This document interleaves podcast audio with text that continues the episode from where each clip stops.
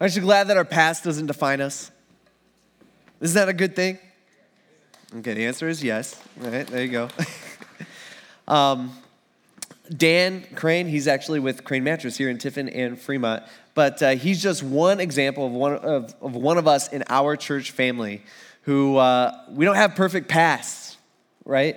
I mean, we all have things in our life that we look back on and we, you know, we're like, man, I really regret doing that or really regret making that uh, decision because none of us are perfect. We've all made mistakes. How many of you have felt regret before? Right? Okay, all of us, right? We've all felt that. Uh, last week, this past week, I, uh, I really felt that for one thing. The uh, I had some vacation days that I had to use up, and so um, Kate and I we actually took the kids and we went to Chicago to visit her family for a few days, and then on Thursday of this past week. We uh, Chick Fil A in Sandusky was having their grand opening. Now, how many? We got any Chick Fil A fans in here? Okay, all right. I like Chick fil A. My wife likes Chick fil A. My kids like Chick fil A, and it has an indoor playground. So it really works for us, okay? So, Chick fil A, whenever they do a grand opening, whenever they open up a new restaurant, they have this thing. If you're one of the first 100 people, they will actually give you a card with 52 free meals. Basically, free Chick fil A for a year is what they say, but it's just one meal per week. So, you get free, or 52 free meals for an entire year. And so, for me personally, for our family, I'm like, I want that. You know what I mean? But the catch is, you got to be one of the first 100 people, and people start lining up early. So Chick fil A opens up at 6 a.m. On, uh, on, on last Thursday in Sandusky. And so I go on Wednesday, all right, you get what's gonna happen here. I go on Wednesday, actually at 4:45 in the afternoon, and I jump in line. And actually, I went with a couple Tiffin University students that come to church here, and uh, and we were prepared. All right, if you don't remember last week, last week was pretty warm except for Wednesday night. It was like 19 degrees, okay? That was kind of annoying, but, uh, and I, but I knew I had, you know, I had warning that that was going to happen. And uh, so I bundled up, you know, I wearing layer after layer after layer after layer. We took a tent. It's going to block the wind, and uh, we're going to have to stay up all night, but we'll make it through. You know, it's not going to be fun. I'm hoping that it'll just be okay. I think I can make this situation okay. You know, ever have that where you're like, there's no hope for it to be good? But okay, I'll settle with. Okay, that's what I was doing. And so, um, our goal is hey we're just going to sit around in this tent we'll just play games and maybe you know they, we brought monopoly and you know that game has never i've never ever finished one of those games but maybe with all this time we might be able to finish the game and so we're doing that but then after a while and it was start off really good we're sitting there we're playing games chick-fil-a actually gave us dinner all right which is always good but then fast forward a few hours, fast forward to like 1 a.m. I had been there for over eight hours, and you're not allowed to leave the parking lot. And at 1 a.m., I'm literally in the fetal position on the ground, laying on the only thing between me and the and the concrete is, you know, the thin the thin, you know, tent liner bottom. And uh, and I am freezing. I can't feel my hands. I can't feel my feet. I am I reach for my water, it's frozen. The top of our tent is like is like an igloo. It's all ice because of our breath, which is kind of disgusting. All right? It was it was terrible. All right? At about that time, as you're laying there and, and your body's like, you know, turn over, you know, and, but you're like, if I turn over, I might lose some heat and I might not ever be able to get that back, you know? Is that about that moment where you're just like, you start rethinking some things? You're like, what am I doing here? I'm one of those weird people that sit out, you know, what is going on here? And let's just say I had some major regrets going on. I would have given 400, that's about how much the card's worth. I would have given $400 to get out of there at that point or just to buy the card, okay? It'd been worthless, but, but it, I ended up getting it, which was good, I think. But, uh, but I paid a heavy price for that. See, we all have that. I mean, we all regret things. And a lot of times when we regret things that we've, or a decision that we've made in our past, a lot of times it's a lot more, you know, serious than sitting in the parking lot at Chick fil A for 15 hours, okay? It's a lot more serious than that. And a lot more, you know, most of you are a lot more smarter than that too. But, uh, but what are we doing when we regret? What are we doing? Well, we're thinking about our past Usually, I mean, with regret, it's always negative, right? I mean, it's always something that we wish we had never done, or we wish we had never said, or that decision we wish we would have never made. But the thing we got to remember, and what we kind of talked about last week, is that our past doesn't determine our future. Our past affects our future. Okay, we, we totally understand. We can't erase our past. Our past just doesn't go away. Our past affects our future, but our past does not determine our future. See, too many times I feel like a lot of us, what we do is we dwell on the past. We think, we think about the past. That's what we spend our time doing about our mistakes, about our regrets, maybe some opportunity that we missed out on. Maybe it was just some, maybe it was just one, maybe it was many, but maybe it was just one stupid decision that we made that seemed to alter the change or change the course of our life. And really, that's what the series is about. All right, we're talking about hindsight. We're talking about our past. We're talking about our regret, regrets, and we're talking about how to move forward. Last week we talked about Peter, right? Peter, one of the like, main disciples. If we go to church, we've all heard of Peter. Um, Peter, remember, he was one of those guys who was all heart, half mind. We all know people like that. Okay, he was the guy who who he didn't think before he spoke, and uh, and and Peter he made some mistakes. In his life, we'd see that one time, you know, one moment he's like, all good, and Jesus is saying, hey, good job, Peter. And then the next moment, Jesus is saying, hey, Peter, Satan, get behind me. Like God, if God is calling you Satan or comparing you to Satan, that's not a good thing, okay? That was Peter. Remember the night that Jesus died? They're all in the upper room, and, and Jesus is explaining to them communion explaining to them that he's gonna have to die and all this stuff. And uh, remember, Jesus says to all his disciples, say, hey, all of you guys, you're all gonna fall away. And Peter's like, whoa, not me, Jesus. Hey, I'm right here, Jesus. Do you see me? You know, I could see them falling away. All these other guys, yeah, they can fall away, but that's not me. I, am with you to the end. All right, remember that's that's Peter. Remember, just a few hours later, Jesus goes to Peter in the garden, and Peter's uh, Jesus says, "Hey, Peter, what I need you to do is I need you to pray for me. Can you do that? Can you pray for me? I really need you here tonight." Peter's like, Yeah, I got this. I'm, I'm good. Peter keeps falling asleep. How many of you have ever, um, have ever been praying and, fall, and fallen asleep? Just a minute right now. Okay, yeah, same here. That's Peter. Peter does it three times. And Jesus comes back to him three times, like, What are you doing? You said you could stay awake, or you said you would pray for me. I really need you. About that moment, a mob comes into the garden to come arrest uh, to arrest Jesus. And what's Peter do? He pulls out his sword and he start, he's trying to kill people. All right, that's Peter. He's all heart right? He tries to he tries to kill a guy, and he actually he actually gets a guy on his head. He just nicks him though. He cuts off the guy's ear, and then Jesus yells at him for that, as if that was a good plan. And then after that, Peter runs away because he's scared. He doesn't know what's going to happen. He doesn't want to get arrested. And then Peter kind of follows that a little bit of a distance in the shadows in the dark, and he's with John, and, and he goes into the courtyard of the court uh, where they're holding Jesus at the moment to try to figure out how to legally kill him. And remember, he denies Jesus one, two, three times. Denies that he even knows Jesus. And the first time that he denies that he even knows Jesus is to like a, a high school girl. It's like, come on, bro. That's Peter. And then a few weeks after that, after Jesus has died and he raised from the dead, and Jesus has even appeared to Peter a couple times, Peter decides, you know what, this whole Jesus thing, this whole uh, this whole church thing that Jesus is going to do, I don't quite understand what's going on. He hasn't explained it to me. He's like, I'm done.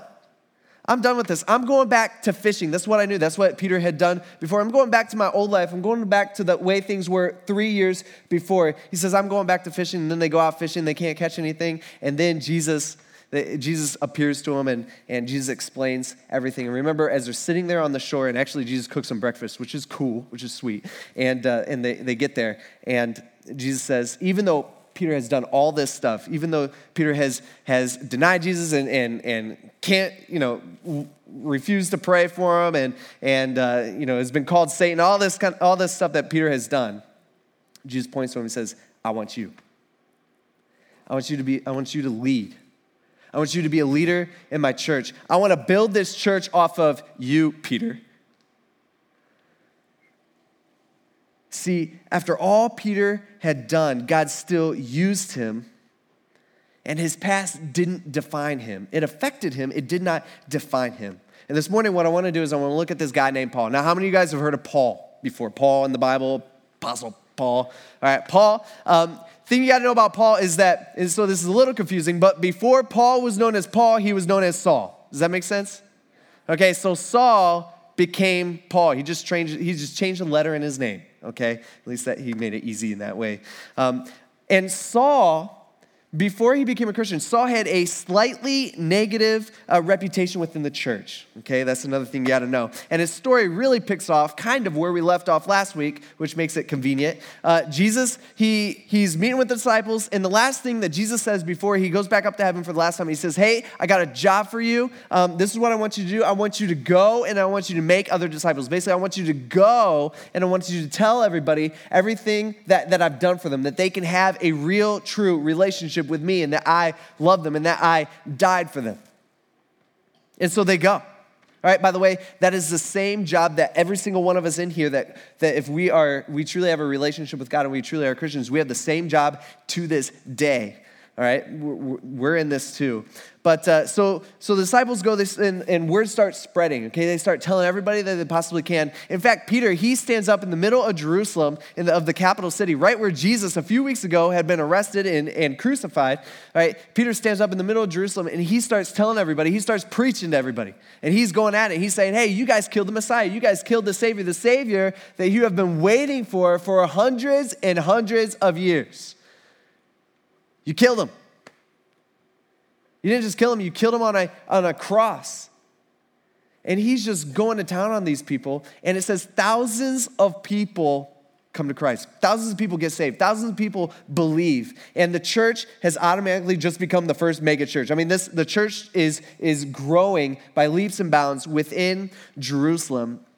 And, uh, and obviously, the religious leaders aren't super excited about that.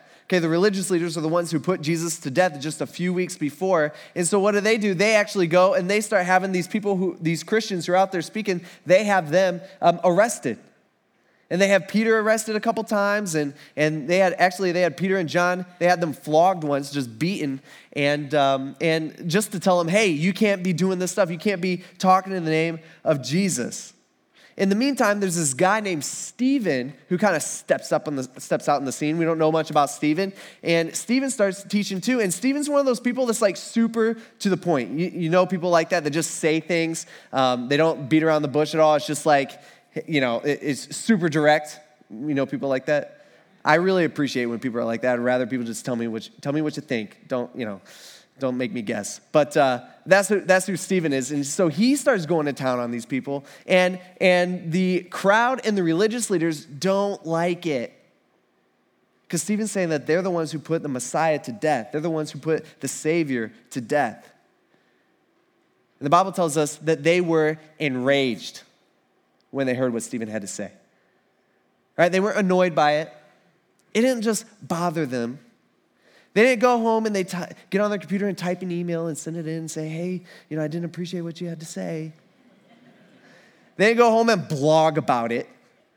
They were enraged. And right when Stephen wraps up what he has to say, they actually rush him, they grab him, they drag him out of the city, and they end up stoning him to death. That means they throw rocks until you die. Okay, not the way I would want to go, but um, that's what they did.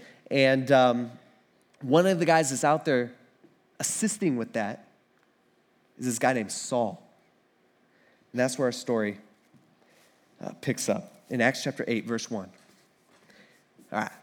He says, Saul agreed with putting him to death. I'm talking about Stephen. So Saul agreed with putting Stephen to death.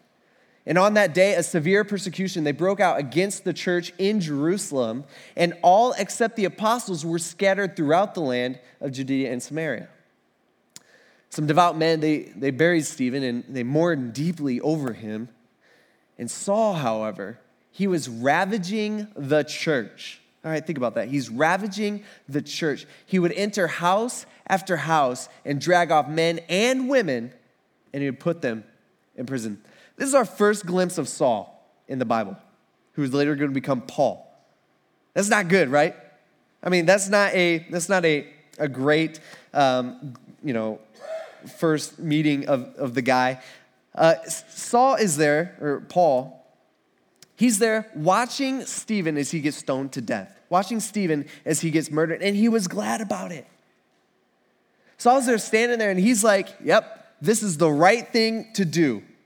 This guy deserves to die. I didn't appreciate what he had to say. And then from that moment on, he begins ravaging the church, meaning he is dragging out people who say that they believe that Jesus was God. He's dragging them out and he's throwing them in prison. And these are husbands and wives, moms and dads, sons and daughters, brothers and sisters. He, he doesn't care who you are. If this is what you believe, he is taking you out. And uh, anyone who believes that this Jesus guy is God, I mean, in Saul's mind, he's just like, they should die. They shouldn't be allowed to live. See, the problem for Paul wasn't that he didn't believe in God. And I think a lot of times we get this mixed up because we think in our minds, we're like, well, I believe in God, so I'm good. Saul believed in God. Actually, Saul was more religious than any of us in here. Saul was super religious. He was a religious leader. We find out later that he was a Pharisee, meaning that he had, he was an ultra religious leader that had, that was kind of in this special club of religious people, and he had parts of the Old Testament completely memorized. Right, that was Saul. That's who he was. But see, his problem wasn't that he didn't believe in God or that he didn't want to, to worship God or that he didn't want to, to obey God. That's not, that's not his issue. His problem was that he filled in the gaps about God to make God a projection of his own heart. See, he believed in the God that he wanted to believe in. He believed in a God of rules. He believed in a God who uh, of, of commandments. He believed in a God who would never, ever, ever come down to earth in the way that Jesus did. That's not how his God would do it. He believed in a God that would never, ever die like Jesus did. He didn't believe in a God of grace. See, that was Paul's God. Paul's God would want these people who call themselves Christians, who follow this Jesus guy, Paul's God would want those people put to death. Now, none of us in here, at least I don't think any of us in here, uh, go around trying to throw people in jail for what they believe, okay? We understand that we don't do that. But this thinking that Paul has, his justification for why he did what he did, I think we do this all the time. All right, we think the same way as Paul. We may not do exactly what, what Paul or Saul did, but we think the same way. See, what I mean is that sometime in our past, maybe it was last month, maybe it was last week, maybe it was 50 years ago, I don't know. But uh, sometime in our past, what we've done is we've, we've heard about God and we've, we've learned about God. Maybe we've learned that here at church, or maybe we've read the Bible or whatever. And we take the things that we like about God and we're like, oh, yeah, I like that. I'm going to hold on to that. that. That sounds pretty good to me. But then there's some things about God that we don't like. We're like, oh, he punishes evil. I don't like that. He's perfectly just. I don't like that. Right? Because that means justice for me as well. Right? He sends people to hell. I, I, or he, the, hell is a real place and that he created. I don't, I don't like that. And so we pick and choose. What we end up doing is we pick and choose different parts about God that we like and different parts about God that we don't like. We reject the ones that we don't like and we, we accept the ones that we like. And we end up forming our own God in our mind. I've talked to so many friends in my life where it's that don't believe in God or don't believe uh, the gospel here. And, and a lot of times they'll say to me, they're like, I can't believe in a God who does this. I can't believe in a God who allow people to get sick. I can't believe in a God who would allow evil in the world today. I can't believe in this. I can't believe in a God who does this or this or this or this. Well, what are we doing when we do that? We're making God the way that we want him to be. And for us, that might solve some personal or intellectual or emotional, you know, uh, argument in our mind, in our own mind, not for anybody else, but our own mind. But that God will never, ever change you at your deepest level. That God can't. See, God has made us, we, we know from the Bible that God has made us in His image, but what we end up doing is we form God out of our image. And what you'll find is that that God that you project, that God that you have kind of created within your own mind, that God surprisingly is a lot like you. What you'll find is that that God agrees with you a lot, right? You'll find that that God, you know, that you know more about that God than anyone else. And you seem to have most of the answers for that God than, than more than anyone else because you made that God up. Because you created him within your own mind. That God makes you feel comfortable and that God makes you feel safe, but that God can never, ever change you at your deepest level. It can't. Because for God to change you, you need a real God who doesn't agree with you on every little thing. Because you need a real God who tells you the things that you don't want to hear. You need a God who challenges you to change, and changing is uncomfortable. See, that is what Paul needed as he was dragging people out of their beds, he was dragging people out of their homes. In Acts chapter 9, the next chapter, we see this. He says, Now Saul was still breathing threats and murder against the disciples of the Lord. He's breathing threats and murder. Okay. He went to the high priest, so he comes up with this plan. He went to the high priest and he requested letters from him to the synagogues in Damascus. Damascus was a large city nearby. So that if he found any men or women who belonged to the way, that's what they called Christians back then because they didn't have a name because they were only a few weeks old. It says he might bring them as prisoners to Jerusalem. All right, so this is Paul's plan. His goal is to literally take people from their homes, arrest them, and then really parade them to Jerusalem so all can see so that when they get to Jerusalem that everybody would know that these people are going to be properly punished. Right? That's Paul's that's Paul's plan here. All because these people didn't believe in his God. I mean, this guy is this dude is dark, right? Like, this is dark. This is really, it's messed up. Paul, we see actually later describes himself as, as he looks back on his life, and I'm sure Paul obviously has regrets about things that he had done and, and things that he had said. And, and as Paul's looking back, he actually describes himself. He says, I was a, during this part of his life that we're looking at this morning, he says, I was a blasphemer. He says, I was a persecutor. he says, I was just an arrogant man. He's like, I was so arrogant. We see in other places, Paul, he, he described himself as the chief of sinners. He's like, You want to know about sinners? He's like, You want to know about sinning? I was number one sinner. That was me. I was like the worst person. I was fighting against God. But God didn't give up on him, just like last week, God didn't give up on Peter. And just like today, God doesn't give up on us. The next verse says this is Paul's story. He says, As he traveled and was nearing Damascus, a light from heaven suddenly flashed around him. Falling to the ground, he heard a voice saying to him, I don't know how to, Saul, Saul, you know, something like that. Maybe more deep. That's as deep as I can go. He says, Saul, Saul, why are you persecuting me? Who are you, Lord? Saul said. He says, I am Jesus, the one you are persecuting, he replied. So, you get what's going on here? We understand? Okay? He's on his way to Damascus. He's all pumped up. He's about to go arrest some people, drag some people out of their homes. It's going to be awesome. Parading back to Jerusalem. Sounds like a good day. That's what, that was a good day for Paul, for Saul. And so he gets there, and uh, or he, he almost gets there. He almost gets there. And then this bright light shines around him. All right, Paul Saul he, he falls to the ground. He doesn't know what's going on. He doesn't know what to do. And then Jesus starts talking to him and is like, hey, what are you doing? Notice, by the way, that Jesus doesn't say, hey, why are you persecuting the church? That's not what he says. He doesn't say, hey, Saul, Saul, why are you persecuting the church? Or, hey, Saul, Saul, why are you persecuting um, you know, the, the, the Christians here. Why are you persecuting all the disciples? Why are you persecuting the people who follow me? What, what, what are you doing? That's not what Jesus says. Jesus says, Saul, Saul, why are you persecuting me? Did you notice that? Why are you persecuting me? See, Jesus and the church are together.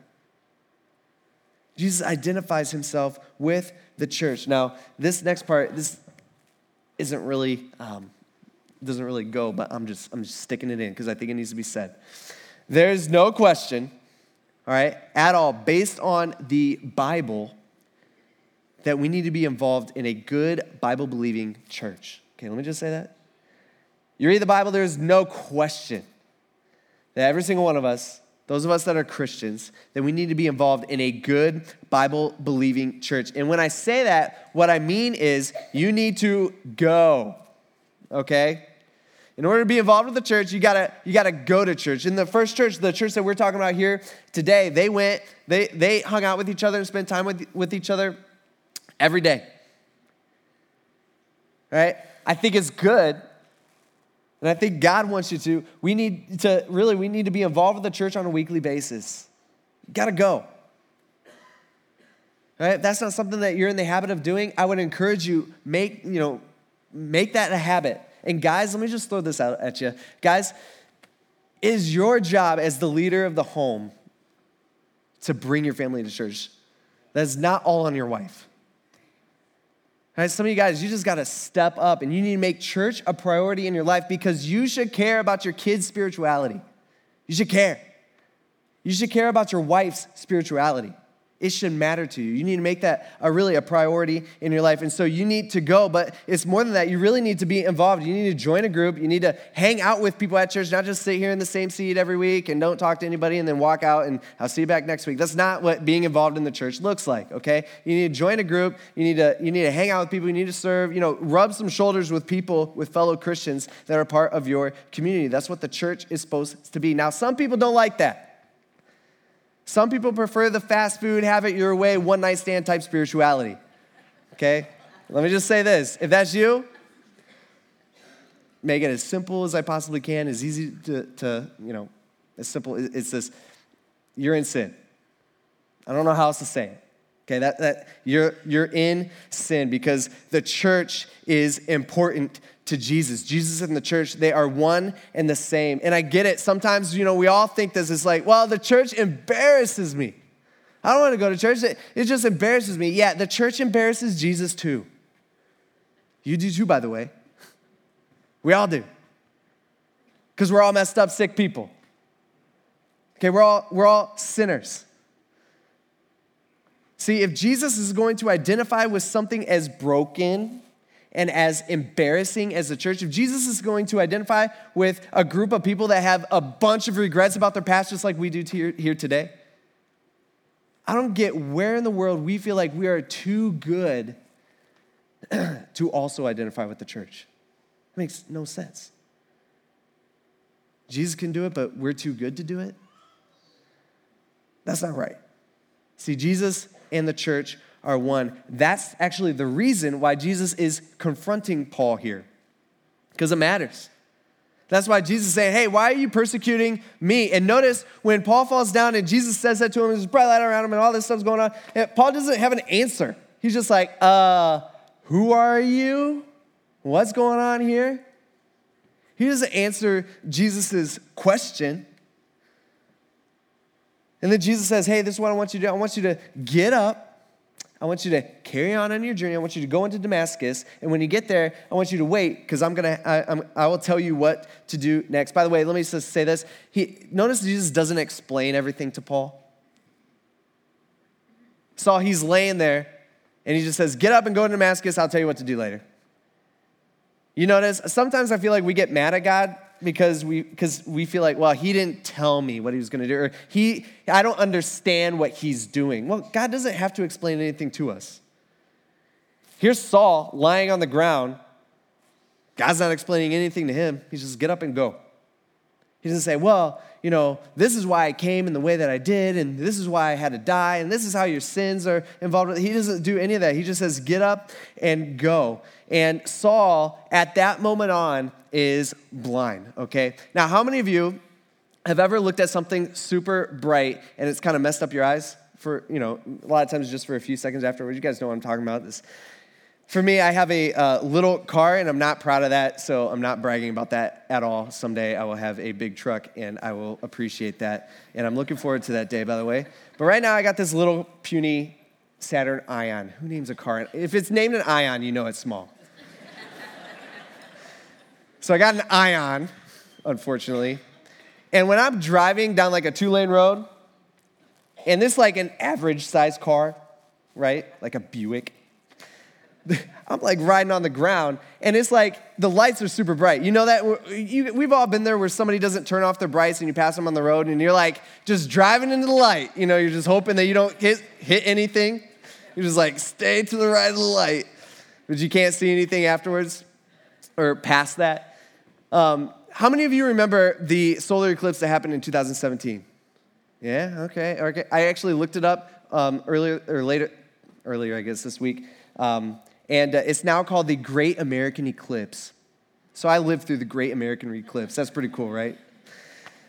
The, uh, but you remember that? That was like August 2017. It was like this big eclipse, and the news media made such a big deal about it that this, this hadn't happened for thousands of years. And this is a once in a lifetime opportunity, and this is gonna be awesome. It's this huge, special, you know, eclipse. And don't look at the, you know, you're not supposed to look at it at all because that can, you'll go blind if you look at the eclipse and all this kind of stuff.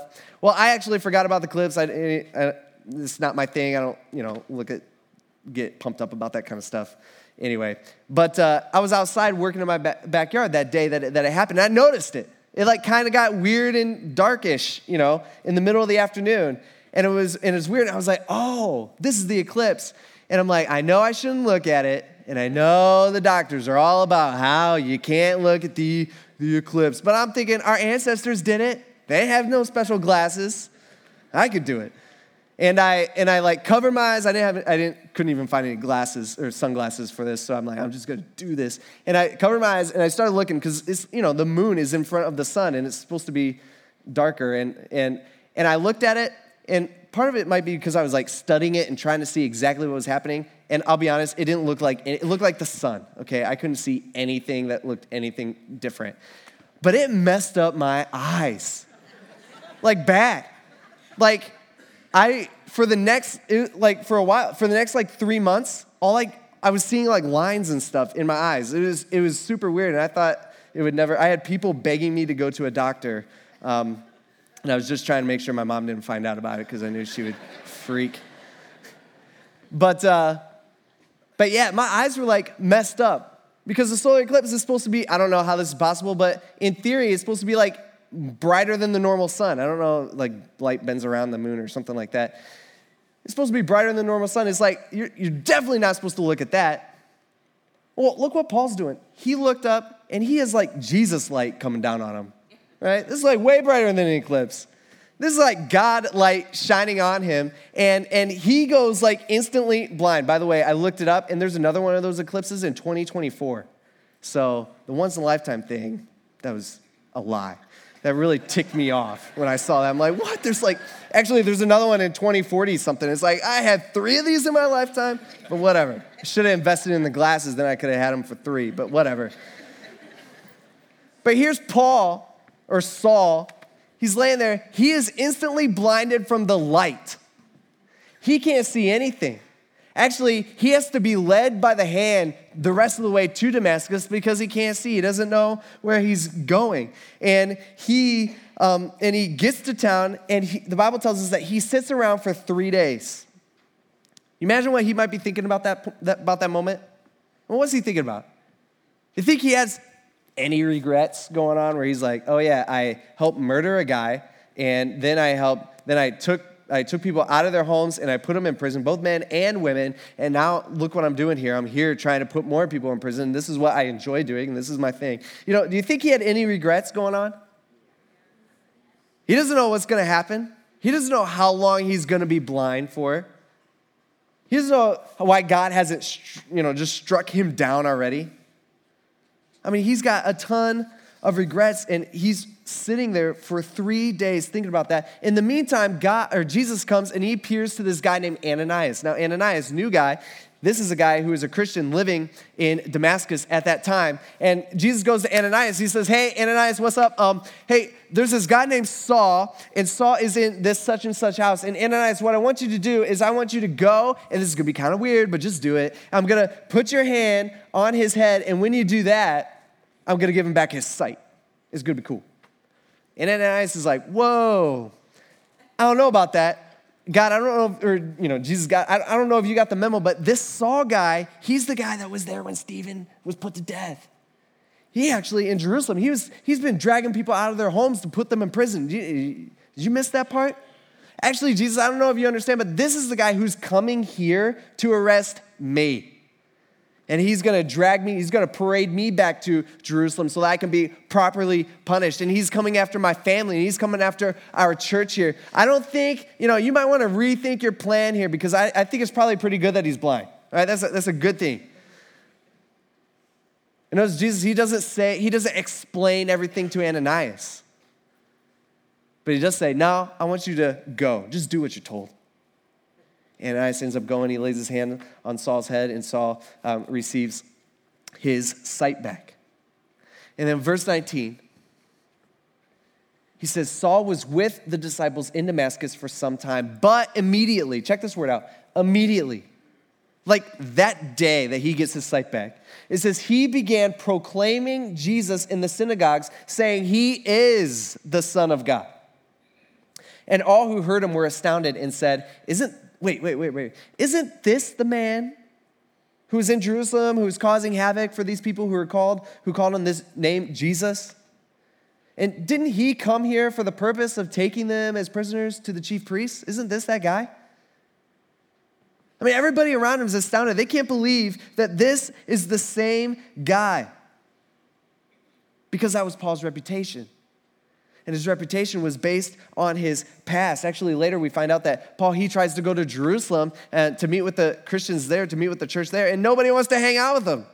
Because they're like, I'm not hanging out with him. He's, uh, you know, he drugged my sister out and put her in jail. I'm not hanging out with him. He's the one who was all about killing Stephen because of his reputation. See, many times, what we've done in our past, we totally understand this, it just doesn't go away, right? It just doesn't go away. People around us, you know, just don't forget. Sometimes, a lot of times, it takes time. Time helps, but that doesn't erase what we've done. There are natural consequences for mistakes that we've made. They're there, it's real. Paul, I think, knew this better than anybody. He knew about regret maybe better than anybody. Later on in his life, he writes to a church in, in the, a giant city called Corinth, and this is what he writes about himself. He says, For I am the least of the apostles. Apostles just meaning somebody who Jesus appeared to after he died. He says, For I am the least of the apostles, not worthy to be called an apostle, because I persecuted the church of God. But by the grace of God, I am what I am. And his grace toward me, it wasn't in vain. On the contrary, I worked harder than any of them, yet not I, but the grace of God that was with me. What's he saying here? He's saying, Paul, Paul's saying, I was able to overcome my regret I was able to overcome my past. How? God's grace. God's grace. He's like, that's, that, that's how I was able to do it. I don't think we understand the concept of grace enough, which is kind of funny because that's the name of, of our church, you know, grace. But I don't think we understand what grace actually is. Grace is the kindness given by God to man. Grace is the kindness given to someone who does not deserve it who has not earned it in any way. It's really like one of the central themes throughout the Bible. I mean, God's grace. Why? Because all of us sitting in here, we're all messed up, sinful, jacked up people. Paul's saying the only way I'm able to overcome my past is grace. And then what I love about it here is he says, and the grace that God gave to me, God's grace, he's like, I didn't waste it. I didn't waste it. He said, I used it and I worked harder than anyone, than all the other church leaders have worked. I worked the hardest because I didn't want to waste the grace that God has given me. See, notice here, instead of, this is what a lot of us do when we're thinking about our past and, and we got all these regrets and it's just weighing us down and all this stuff. Well, well, and it's the opposite of what Paul does here. See, what we do is a lot of times we mope around and we're like, oh, you know, that's not what Paul does. Paul doesn't mope around. He doesn't, he doesn't uh, sit down and he's not dwelling on his past. He's not dwelling on his mistakes or his regret or his opportunities or maybe some stupid decision that altered the course of his life, right? That's not what he's doing. Paul went to work. I'm not saying he went to his nine to five, you know, Monday through Friday job. No, Paul went to work doing the work that God told him to do, which, by the way, is the same thing that God has told us to do, which is go and tell as many people as we possibly can about what his Jesus has done for them. See, Paul, he got on the right track. But it wasn't easy for him. A lot of times we think to get right, you know, it's like, well, you know, it just happened. I'll just get forgiveness. No, that's not. It literally took work. It took some effort. So I don't know where you're at. If you spend your time thinking about your past and you spend your time thinking about your mistakes, your regrets, and opportunities that you missed, or maybe some stupid decision that you've made in the past that seemed to alter your life somehow, if you spend your time thinking about your failures, what I think you're forgetting is, I think you're forgetting about God's grace. I don't think you realize how good God's grace is towards you.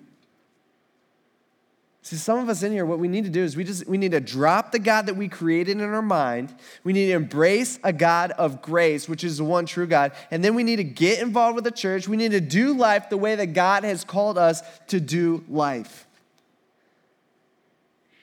We need to stop living in our messed up past. We need to move on. We need to go forward. See, the past, it affects your future, but your past does not define your future. Let's pray. God, we are messed up people. We're sick, we're jacked up, we're full of sin. We constantly are thinking about ourselves and, and how everything will affect us. Lord, we're selfish people. But for some reason, you still came here, and some reason, you still died for us. Some reason, you still called us, even though we've made so many mistakes in our past. Even though we've done so many things you've advised us not to do. God, you still care about us.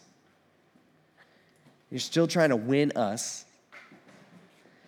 And God, we thank you for your grace.